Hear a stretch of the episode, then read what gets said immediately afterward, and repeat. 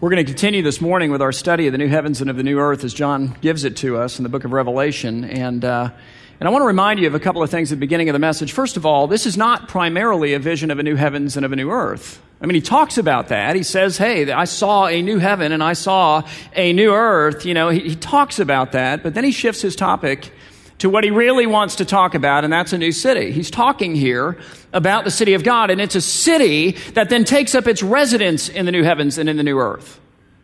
It's a city that then lives in and lives out its eternal existence in the new heavens and in the new earth. It's a city that then inhabits and populates and multiplies and rules and fills the new heavens and in the new earth. And that is frankly kind of odd language to apply to a city, isn't it? I mean, we don't talk about that when we talk about a city. We don't talk about cities living in. We don't talk about a city's occupying, inhabiting, multiplying, spreading out, ruling, and filling. We don't talk about a city living in a place. We're talking about where it's located. Fort Lauderdale is located in Florida.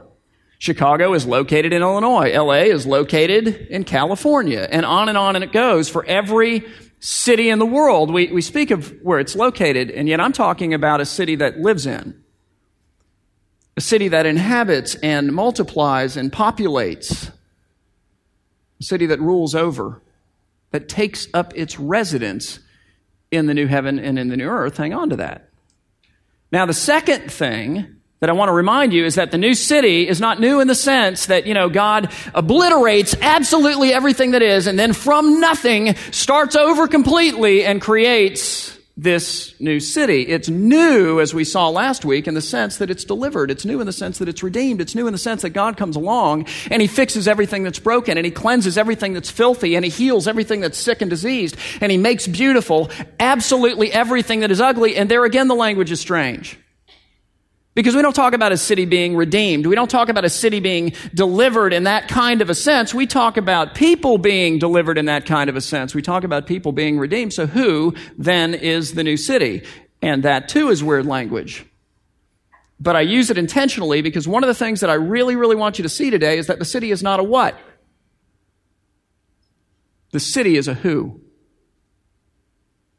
The city that John sees in this vision and with his poetry, that's what this is. With his images that he grabs up and tries to describe to us does not constitute or is not constituted primarily of buildings and streets and stoplights and movie theaters and restaurants and ballparks and, and, and, and, and all the things that we think about when we think about a city. I used to live in the city of Chicago, okay? I mean, like right in the heart, right on Michigan Avenue. And occasionally we'd go out of town or I'd have business out of the city and I'd be driving back into the city and you could see the city from, you know, 20 miles away, it seemed like. A long distance, you can see the city, and there's the Sears Tower, and there's the John Hancock building, and there's the Amoco building. And I mean, I can name all of these different buildings on the horizon, and I would say to myself, I see the city. I'm coming back into the city. That's not what John's doing. It's not what he sees. The city that he's describing here with his poetry is constituted of people constituted of you and of me and of all of the believers in Christ, of all of the people of God throughout all of the generations. He's going to describe you today if you're a believer in Jesus. And this kind of language, by the way, is not unique to John. I mean, think, for example, of Peter, you know, in 1 Peter 2. Listen to what he says. He's talking to believers in Jesus, right? And he's talking about believers in Jesus, and he's going to describe both Jesus and us. And look at the language that he uses. He says in 1 Peter 2, verse 4, as you come to him, meaning Christ, okay, a literal stone. Because that's what Jesus is. He's a literal stone in a building, and you can go by and take your picture in front of him. No. It's an image. It's poetry as you come to him, Christ, a living stone, rejected, indeed crucified by men, but in the sight of God, chosen and precious. And now listen to what he then says to these Christians that he's writing to and to us, because it applies to us as well. He says, You yourselves like literal stones. No, I'm not a cinder block, neither are you. We're not going to be fashioned together into a literal building, some structure, you know. That's not it. He says, You yourselves, like living stones, there it is, are being built up as a literal house. No, as a spiritual house. You see what he's doing? He's saying the people of God, metaphorically speaking, are like a house, like a temple is the image. And who lives in the temple? The Lord lives in the temple, guys. These men are Jews. They understand these things. This is the way they think, and these are the categories that we need if we're going to understand really what John is saying. Paul does the same kind of thing. Listen to 1 Corinthians 3, verse 9. He says, For we, and he's talking about himself and the other apostles, he's saying, For we, the apostles, these church planters who have come along and planted this Corinthian church, among many others, he says, For we are God's fellow workers. You, meaning you believers who make up this Corinthian church that we're writing to with this letter, are God's field. So he grabs an image and it's the image of a field. He's saying, You're God's field. He's not saying you're made of dirt and, you know, uh, you got weeds and I, that's not talking about a literal field. He's trying to help you understand who you are by drawing on the image of a field. You are a field in which God has implanted the seed of His Word, and He waters it over and brings it to life, you see, by the Holy Spirit. And what is the purpose of a field? Every farmer knows the answer to this. It is to bring forth fruit. It is to do that for which it has been made. It is the joy of the field to produce. He's saying, look, that's you. But that's not all that he says. Listen to the next image. He says, For we are God's fellow workers. You are God's field. And then he says, God's, up, oh, here it is, building. Is he saying we're a literal building? I think we're clear on that at this point, aren't we? He's clearly not. He's using poetic or metaphorical language to say, listen, we, the people of God, form a structure in which God dwells. Peter, for Peter, it's a temple. For Paul, he uses the word building. It's probably also the picture of a temple. For John, it's a city. A city, as we see later in this vision, that has no temple. Why? Because God inhabits the whole place. God fills the whole place. The Lamb is the temple. It's poetic language. And we saw an example of this last week as we came around this vision. John sees the new city, okay? descending from heaven. And what language does he use? As a bride, he says. Well, who is the bride all over the Bible? It's the people of God.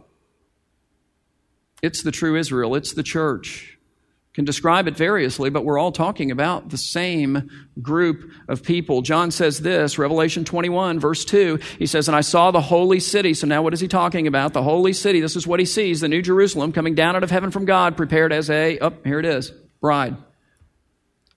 Adorned by God made ready for her husband. And then what does John say? And I heard a loud voice from the throne, for this is a day of great rejoicing, and God himself is rejoicing. And what is he rejoicing about? Streets and buildings and, you know, movie theaters. He's thinking, wow, I mean, if they're impressed with IMAX, they're really going to love this one. And is that it?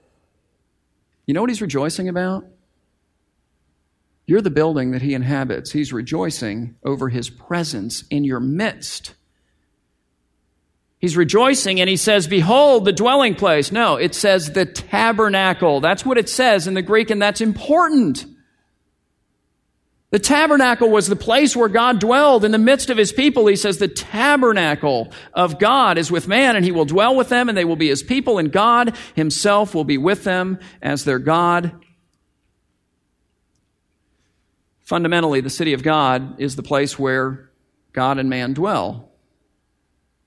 We're the structure, and He resides in our midst. We're His city, is the idea. And I'm not denying, by the way, by saying these things, that there will be a literal infrastructure to the new heavens and the new earth that we reside within as the new city of God. I think there absolutely will be. I mean, we have physical bodies right now. Okay? And the Bible tells us that we will have physical bodies then. And physical bodies presuppose a physical existence. I mean, we've got to walk around on something. We have to breathe something. We have to drink something. We have to eat something. There is a literal physical realm to our existence today, and there will be to our existence then, our existence then as well. Okay? And I'm quite certain that it will be unimaginably greater than the one that we enjoy today. All of the colors that we know in this life come from only three primary colors Guys, what will be the colors of the new heavens and of the new earth? What will they be?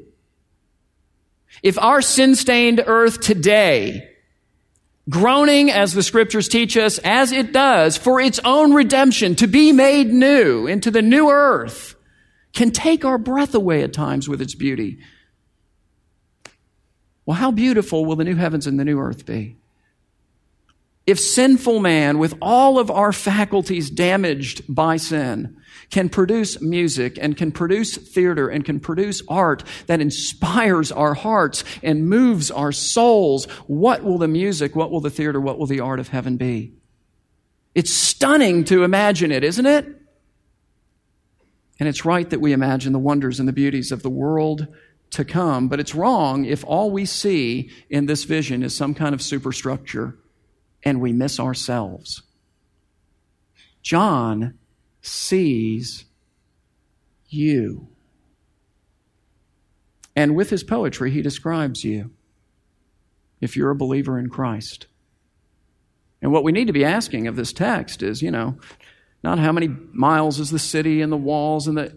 What we need to be asking is, what does this say about me? About who I am as a believer in Jesus?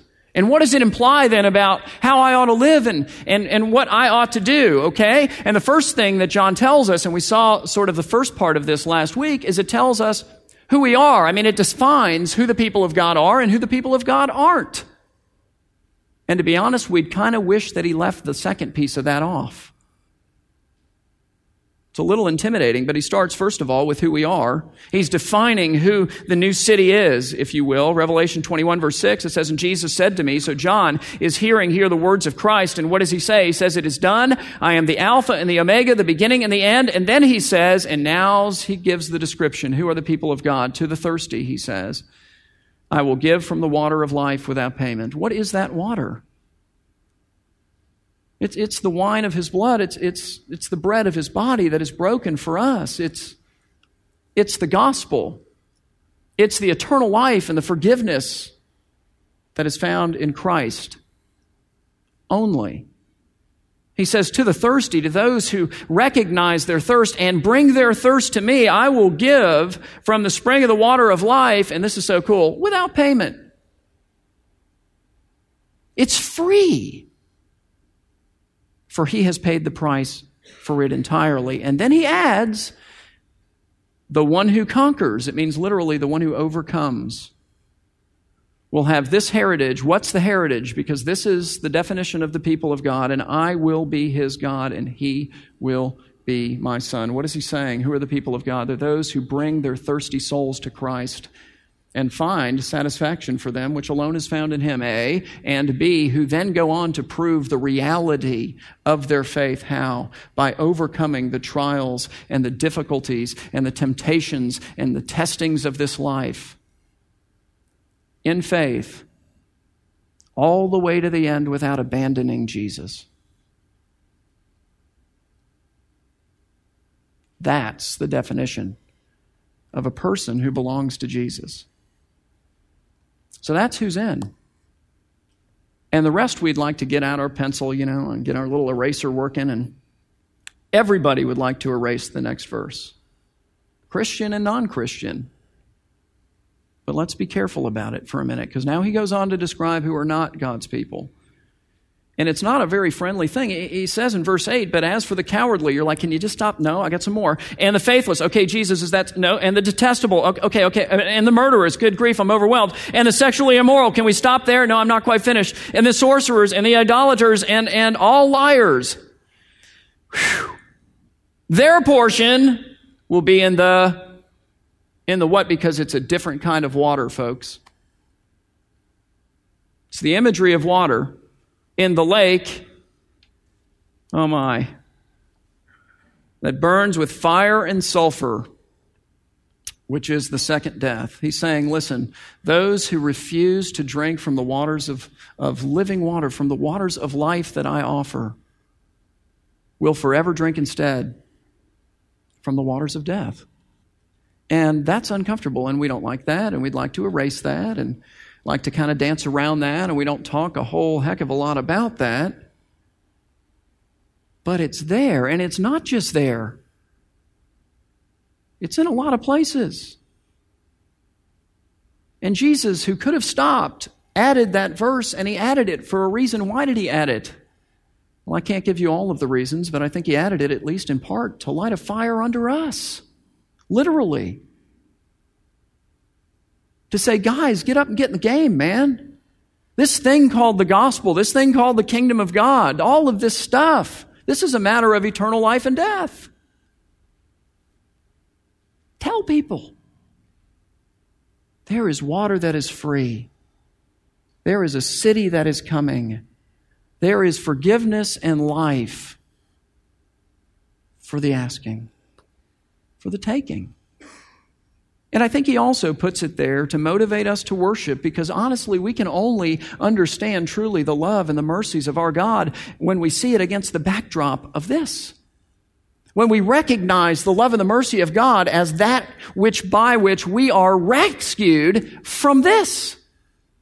Because let me tell you who every one of us is, okay? Starting with me apart from a relationship with Jesus. I'm going to read the list. This is going to be cool. You ready? Here we go. Cowardly, faithless, detestable murderers, sexually immoral, sorcerers, idolaters, and liars deserving of the lake that burns with fire and sulfur, which is the second death. We're no smarter than anyone else. We're no better than anyone else. We can't jump up and take credit, read a list of stuff like this, and go, yeah, that's those people. That's us, guys. In our hearts, that's truly who we are apart from the mercies and apart from the grace, apart from the sovereign choice of the Lord, apart from the drink from the streams of living water that He freely gives. And He is to be worshiped as such.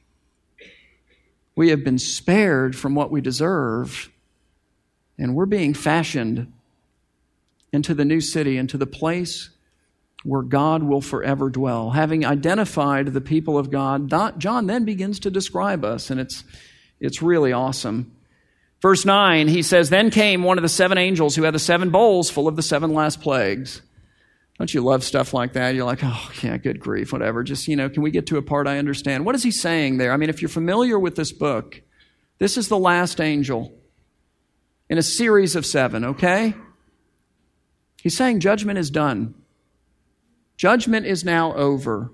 Judgment is now in the past. So here comes this last angel, and he comes to John, John says, and he spoke to me saying, Come, and I will show you the what because it's important. The bride, which is who? Well, it's the people of God. So he's saying to John, Come, and I'm going to show you the bride, okay? The wife of the Lamb. I'm going to show you, you know, Tom, I'm going to show you Ryan, I'm going to show you Liz, I'm going to show you Ken, I, am going to show you Jerry over here. I'm going to, you know, I'm going to show you you. Fill in the blank if you're a believer in Jesus. He's going to show you you but then. And it's a stunning view. He comes to John and he says, Come and I will show you the bride, the wife of the Lamb. And he carried me away in the Spirit to a great high mountain and showed me a beautiful woman. Now he showed me the holy city of Jerusalem. Now, why did he do that? Because the two are the same. We are the city. That's the point. He carried me away to a great high mountain and showed me the holy city of Jerusalem, having told me that he's going to show me the bride.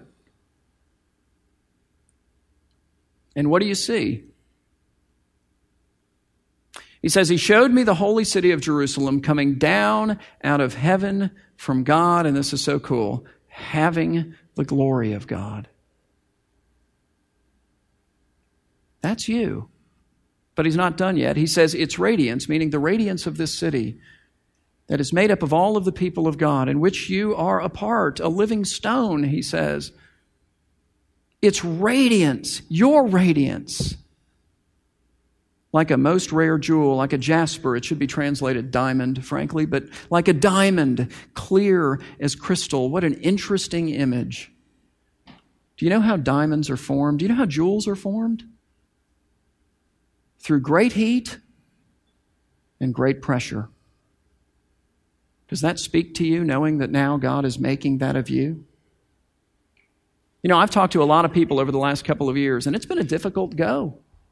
And for some, it's been difficult for non economic reasons, but for a lot, it's been difficult for economic reasons. And let's be honest, when we have economic problems, it spills over into everything else, you know. And what once was maybe a tenuous relationship now becomes an even more tenuous relationship, and on and on and on it goes.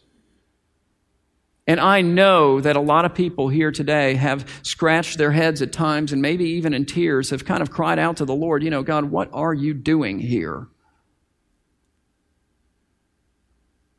And I think at least part of the answer to that is he's taking the lump of coal that is you, and through great heat and pressure, he's making a diamond out of you. A diamond who will shine for all of eternity in the radiant glory of the light of God's presence. See, one of the other realities about a jewel is you can't see it in the dark. You could fill this whole room up with jewels and turn out the light, you see nothing. Turn on the lights, and it reveals, the light does, all of the beauties of the jewel. Those are the images that John is using to describe those who belong to Christ in this day. He says, He carried me away in the Spirit to a great high mountain and showed me the holy city of Jerusalem coming down out of heaven from God, having the glory of God, meaning the light of His glorious presence by which He will reveal finally and definitively in that day all of the beauties that He is working into you right now through great heat and pressure. Its radiance like a most rare jewel, like a diamond, clear as crystal and then he says something that's encouraging as well. He says, It, meaning this city, had a great high wall. It represents the inviolable nature of this city. He's saying, Listen, there's nothing that can attack this city and prevail. There is nothing that's going to interfere with this city, its operations, its relationship with the Lord. There is, there, it is utterly secure, is the idea. No more anxieties, no more insecurities, no more barriers, no more issues, no more problems. It's unassailable. It had a great high wall with 12 gates, and at the 12 gates, 12 angels. And on the gates, the names of the 12 tribes of the sons of Israel were inscribed. He says on the east, you see, it's oriented to the east. On the east, three gates. On the north, three gates. On the south, three gates. On the west, three gates. Does that sound familiar to anyone? Because as you go back in the pages of the scripture and you go back into the days of Moses and you go back into the wilderness wanderings, and you go back, for example, I think it's in Numbers 2, where God says, Hey guys, as we travel around together in the wilderness, you know, not in buildings, no movie theaters, no streets, parks, just tents. That's it. The people is the idea. I want to tell you how I want you to camp around me. We're going to put the tabernacle, which is my presence, right dead center in the middle. And then we're going to go like this I want three tribes encamped on the east. I want three on the north. I want three on the south. I want three on the west. It's the same image. John knows what he's talking about. And what he's describing fundamentally is the people of God with the Lord God in their midst. And then he says, In the wall of the city, this wall, with the 12 gates bearing the names of the 12 tribes of Israel, the sons of Jacob, had 12 foundations. So he's going to talk about the foundation for this city of God, which is us. And on them were the 12 tri- or the 12 names rather of the 12 apostles of the lamb. And that's kind of strange because again, you know, I mean chronologically speaking, the 12 tribes came first, didn't they? As you read through the Bible from Genesis, it's like, okay, get to the Jacob story and he has the 12 sons and, you know, and then his 12 sons become the 12 tribes and they're named after them and then the whole Israel thing and then you got Jesus and, you know, then you have the apostles. You'd almost expect that the 12 sons of Israel would be the names of the 12 foundations, but they're not. Why? Because all of the promises to Israel find their fulfillment in the Jesus that these 12 apostles preach. And what is the foundation? What is the commonality that unites believers everywhere? It is the gospel of the 12 apostles, guys. That's it. I mean, we may differ on the other stuff, but all true believers believe in Christ that he is the Messiah and the Son of the living God, the one who offers the living water, the one who provides shelter from lakes of fire and all that imagery of judgment. You know, if you travel to Israel with us in November, one of the stops on the tour is Caesarea Philippi. And um, I've had the privilege actually of speaking there twice. You know, we kind of divide up the teaching duties as we go from stop to stop. And uh, so I've taken this one twice, and both times I've talked about the same event. It's, it's one of the more famous scenes with one of these foundation stones. Named Peter, Jesus is talking to his disciples in this town, and, and he says to them, Hey guys, you know, who do men say that I am? Because Jesus understands that everybody has an opinion about him, and that's still true today. And so he's saying, okay, what do you hear? I mean, what's going on? Who do men say that I am? Who are, what, what, what's the scuttlebutt on the street? And so they start answering his question. Well, all right, some say that you're Elijah. And then we got this group over here. They're kind of a faction. They think you're John the Baptist, which, you know, is odd, but whatever. And then we've got them saying you're Jeremiah or one of the other prophets. They're, they're recognizing as they observe the life of Christ that there are patterns that exist in his life that existed in the lives of these others. And so they're trying to kind of fit him in, you know? But that's not enough, is it? I mean, that's, that's not living water faith. Jesus is a great prophet, faith is not going to get it done. Jesus is a great healer, faith is not going to get it done. Jesus is a great teacher, faith is not going to get it done. I mean, all those things are obviously true. But it needs to be more. And so Jesus, out of concern, perhaps, for his own disciples, and wanting to get real clear on this, says to them a question that everybody has to answer at some point. He says, okay, let's set those folks aside for a second. What do you say? Who do you say that I am? And, and Peter, who's like the hero, he speaks for the group. He jumps in and he answers the question. He gets an A plus. Matthew 16, verse 16. Simon Peter replied, You are the Christ. You are the Messiah. And then he says, The Son of the living God. Oh, now that beats the heck out of just a prophet, doesn't it? And Jesus is like, A plus, you know, he says, he answered him and he said, Blessed are you, Simon Bar Jonah. It just means son of Jonah. He says, Blessed are you, Simon, son of Jonah, for flesh and blood has not revealed this to you. No, no, no. Flesh and blood resists that. Flesh and blood wants to say prophet. Because if we say Messiah, Son of God, King of heaven and earth, well, all of a sudden Jesus starts making claims on us, or so we think, and we feel threatened by that, completely missing it. We're so worried about this world and what we can gather and claim and what we can do in our little lives and our little agendas, completely forgetting that this is a place that is passing away and ignoring the blessings that are ours here and then forever in the new city, in fact, as the new city of Christ. But anyway, Jesus says, Blessed are you, Simon, son of Jonah, for flesh and blood has not revealed this to you, but my Father, my Father who is in heaven has revealed it. And then he says this He says, And I tell you, you are Peter. In the Greek, the word is Petros, it means stone. You are a stone, he says. You are a stone, okay? And then on this stone or on this rock, I will build my heavenly city. You're like, no, Tom, that's not what he says. Yeah, it is. It's exactly what he says. Just a different word. I will build my church on this stone. What stone? On this statement that Peter has just made that Jesus is more than a prophet, more than a healer, more than a teacher, more than a, more than a, more than a, more than anybody, anything, anyone, anytime, anywhere. He is the Messiah, the Son of the living God, the giver of the rivers of living water. That's their message.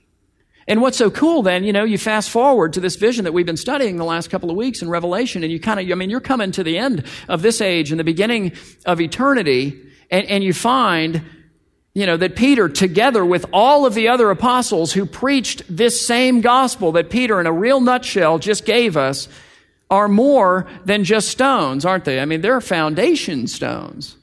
Well, that's a little bigger. That's cooler than it sounded just coming out of the mouth of Christ, isn't it? And, and, we'll see next week. They're not just foundation stones, they are foundation stones that are decorated over with precious jewels. The promises of God are amazing. We read them and we try to imagine it and we think, wow, that would be so totally cool. And I think sometimes God is just up in heaven going, oh man, if you only knew how cool it's really going to be because it's going to be bigger. And it's going to be better than anything you can imagine. But that's not where Jesus ends. He says, And I tell you that you are Peter, you're a stone, and on this stone, on this rock, I will build my church. And then he says, And the gates of hell shall not prevail against it, which means what? It means that you and I are not supposed to sit by in this life, biding our time, waiting away for the heavenly city to show up taking all of our gifts, talents, resources, and the whole shooting match and investing it in the chess game that is this world. We're supposed to live for the next world. We're supposed to live for the next life. It's the image of an army that is assaulting the gates of hell. It's not like the gates of hell are marching on us. We're marching on them, is the idea. It's a call to everyone everywhere who believes in Jesus to start building the city, man. One living stone at a time. Because the city is not a what, it's a who. It's people. Let's pray. Father, we thank you for this vision and for all that it says about your mercies, about your grace, Lord, about your ability to take what is broken and fix and to make clean that which is otherwise irreparably dirty. Lord, to heal that which is sick and diseased in us, and to make beautiful the ugliest mess that we can make through your Son and through your gospel. And God, I pray that you would impress upon us the reality of the city to come, the world to come, the judgment to come, the importance of your gospel, of your mission. God, give us the grace to see that today matters, and then when today is done, that tomorrow matters, and then when tomorrow is done, that the next day matters, and then when that's done, that the next day matters. It matters now and forever. And awaken us